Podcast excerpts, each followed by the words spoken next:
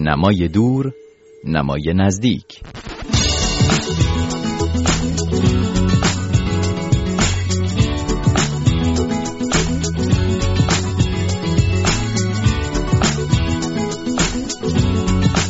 سلام. خوش آمدین به این برنامه هفتگی مرور کتاب رادیو فردا. با من مهرداد قاسم فر همراه هستید. ابتدا چند خبر از تازه های کتاب میشنوید و بعد مهمان این هفته با ماست. بیوه کشی جدیدترین رمان یوسف علی خانی است که نشر آموت منتشر کرده افسانه ها، اسطوره ها و به جهان معاصر احضار کردن داستانی اساطیری موضوع این رمان است. چشمهایم آبی بود. رمان تازه محمد رضا کاتب است که در انتشارات نیلوفر منتشر شده.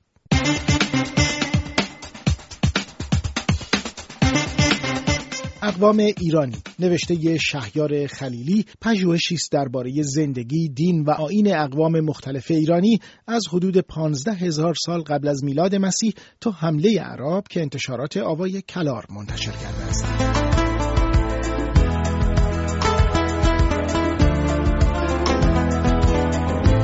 پنجمین مجموع شعر سپیده جودیری شاعر معاصر با عنوان وزیر پوست من پر از جریانهای خالی است با طرح جلدی اختصاصی از جولی مارو هنرمند و نویسنده فرانسوی آبی گرمترین رنگ است برای این کتاب را نشر اچندس میدیا در لندن منتشر کرده.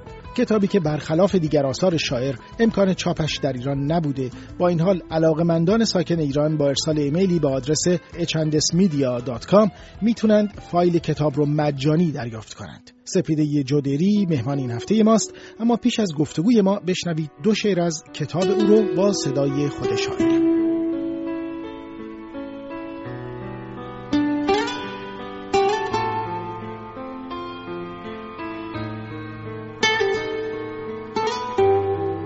مرگ به زودی صدایم را در می آورد. شگفت که می‌زند همه چیز به جای حرف همین که می شود همه چیز. قرار گذاشتن است یا گرفتن که می رود به حرف کوچک اسمی دلم از نهایت از مرگ گرفتن بر نمی آید.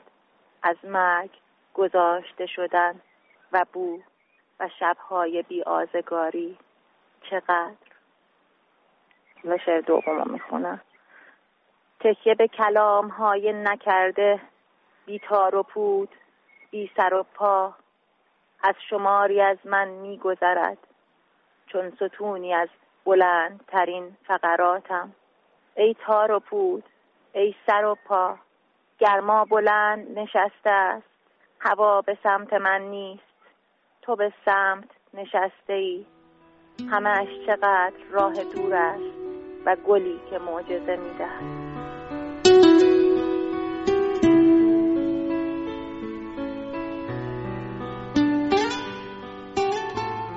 آنچه که شنوندگان شنیدند دو شعر بود از مجموعه شعر وزیر پوست من پر از جریانهای خالی خوش آمدین به این برنامه نمای دور نمای نزدیک خانم جادوری این کار شما به گمانم در آنچه که شعر زبانگرا میشه خوند به نقطه پخته تر و کم نقص تری رسیده در تجربه هایی که با واژه ها و کلمات و زبان می‌کنی برای رسیدن به یک مفهوم فراتری از معناسازی در شعر. من کلا یه مسیری رو شروع کردم و حالا مثلا سالها پیش. و خب آدم همونطور تو اون مسیر معمولا جلو میره. ولی به از روی تعمدی نبوده هرچی بوده. یعنی به شکل چون من شعرام کاملا جوششی هست و با فکر نمیشینم شعر بنویسم. ولی خب آدم معمولا هرچی بیشتر بنویسه تو یک سبک تو اون سبک ممکنه که یعنی البته نظر لطف شماست یعنی ممکن آدم پخته تر بشه کارش. آنچه که منظور من هست این است که گاهی وقتا در بعضی کارها ممکنه آدم شاعر وقتی که برمیگرده و کارش رو مرور می‌کنه می‌بینه که اینجا انگار که تجربه های عمیقتری رو به شعرش راه داده. من تقریبا اینها رو از نظر زبانی نزدیک می‌بینم به شعرهای مجموعه و غیره که مجموعه قبل از این بود. اما از نظر حسی من با شما موافقم. چون خب خود من توی این دو سالی که در واقع به خصوص اون بخش پراگی ها که بخش اول این مجموعه جدید هست رو سرودم در پراگ خیلی خیلی احساس می‌کنم که در واقع بیشتر در درون خودم تعمق کردم. یعنی آدم هی به خودش بیشتر فکر بکنه و هی در درون خودش بیشتر فرو بره شاید واقعا تجربه ها عمیقتر از آب در بیاد. نکته دیگر این مجموعه به نسبت سایر کارهای شما که من دیدم رهاتر بودن شاعر هست در روند سرایشش. انگار که خودسانسوری های رسوب کرده ذهنی شاعر که بیش از امر سیاسی با امور حسی و فردی و عواطف ما سر و کار داره اینجا به کنار رفته باشه. نتیجه این شعرها شعرها و کلمات و ایماژهاییه که با وضوح از تن و جنسیت و تپیدنهای پنهان شاعر سخن گفته میشه درش. در واقع هیچ وقت خودسانسوری در کار نبوده تو کارهای من. موضوع اینه که اون شعرهایی که مد نظر شما توی این کتاب اینها شعرهایی که از کتابهای قبلی من حذف شده بوده به شکل کامل. و من یعنی اینها تاریخهاشون همه مال خیلی گذشته است.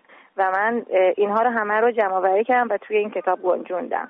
و اینا تو بخش آخر کتاب که به نام ممنوعه هایی که گذشت اومده. یعنی دقیقا منظورم اینه که ممنوعه هایی بوده از گذشته.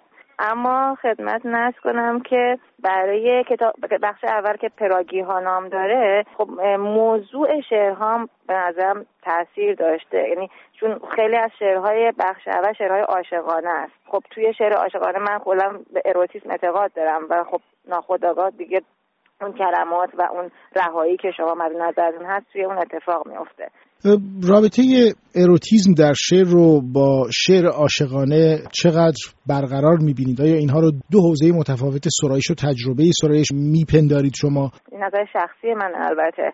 لازمه هر اثر هنری برای اینکه عاشقانه باشه و طبیعی جلوه بکنه اون عاشقانه بودنش این هست که حتما بار اروتیک داشته باشه. اما لازمه اینکه هر اثر اروتیکی حتما عاشقانه باشه نه به نظر من اینطور نیست. خیلی از آثار می‌تونن اروتیک باشن حتی مزامین ضد عشق داشته باشن. مثلا تمسخر کردن عشق تمسخر کردن اون رومانتیسیسم. این گونه شعرها رو شاعران امروز یا کم میگن یا اصلا نمی نویسند حتی برای تجربه های شخصی خودشون یا عرضه در جلسات خصوصی تر خیلی کم اتفاق میفته معمولا. فکر می‌کنید دلیلش چی هست؟ دلیلش ترس از مورد قضاوت های اخلاقی قرار گرفتن هست همچنان یا بیهودگی این کار به دلیل اینکه شاعر فکر می‌کنه که چون نمی‌تونه چاپ کنه اینها رو پس تجربه کردنش هم ضروری نیست؟ بیشتر. البته این اتفاق در درون ایران بیشتر برای زنهای شاعر اتفاق میافته. مثلا من کمتر ببینم که مثلا آقایون شاعر توی جلسات شعر مثلا خیلی مثلا اهمیت بدن که شعرشون فصل با اروتیک نداشته باشه. یعنی می‌خونن هر چیزی که باشه. البته اگر که اون مثلا جلسه اجازه چنین چیزی رو توش داده بشه. اما برای خانم ها متاسفانه چون جامعه ایرانی معمولا اینطوری هستش که بر اساس اون مضمون کار آدم مضمون اثر هنری یا شعر ادبیات هر چیزی که هست قضاوت می‌کنه و فکر می‌کنه که یک امر شخصی هست و خود اون فرد رو توی اون اثر می‌بینه. و خب توی جامعه مثل جامعه ایران این می‌تونه مشکل ایجاد کنه. تو جامعه اروپا نه. حتی اگه مثلا فکر کنن که من تمام این چیزهایی که توی شعرم نوشتم مثلا تجربه شخصی خود من هست و مثلا من بر اساس موضوع بیرونی اینها رو نوشتم هیچ مشکلی برای من ایجاد نمیشه. ولی توی ایران معمولا انگ خورده میشه به کسی که مثلا خب خیلی بیپرده و بیپروا بنویسه و بخوان که قضاوت کنن که مثلا خب اینها برای خودش اتفاق افتاده. چون معمولا تو جامعه ایرانی اون در واقع معلف رو از اثرش جدا نمی‌دونن و فکر می‌کنن که همه این در واقع اتفاقات زندگی شده تعریف می‌کنه. حالا من برای خودم البته مهم نیست که چه این فکری کرده بشه اما واقعیت اینه که من چون شعرم کاملا جوششی هست معمولا و چون فکر نمی کنم به مثلا موضوعات بیرونی و شعر میگم معمولا گاهی فکر می‌کنم که اصلا اینا شعرهای مثلا اینا حرفای خود من نیست نمی‌دونم چطور مثلا اتفاق میفته چون کاملا جوششیه. یعنی مثلا شخصیتی که از خود من در بیرون دیده میشه شاید خیلی با اون چیزی تو شعرهام در واقع راوی که تو شعرهام وجود داره خیلی متفاوت باشه. اما این هم فقط به خاطر جوششی بودن کاره. آنچه که شنیدید گفتگوی من مهرزاد قاسمفر بود با سپیده جودیری شاعر کتاب وزیر پوست من پر از جریانهای خالی است. سپاس از همراهیتون تا هفته بعد.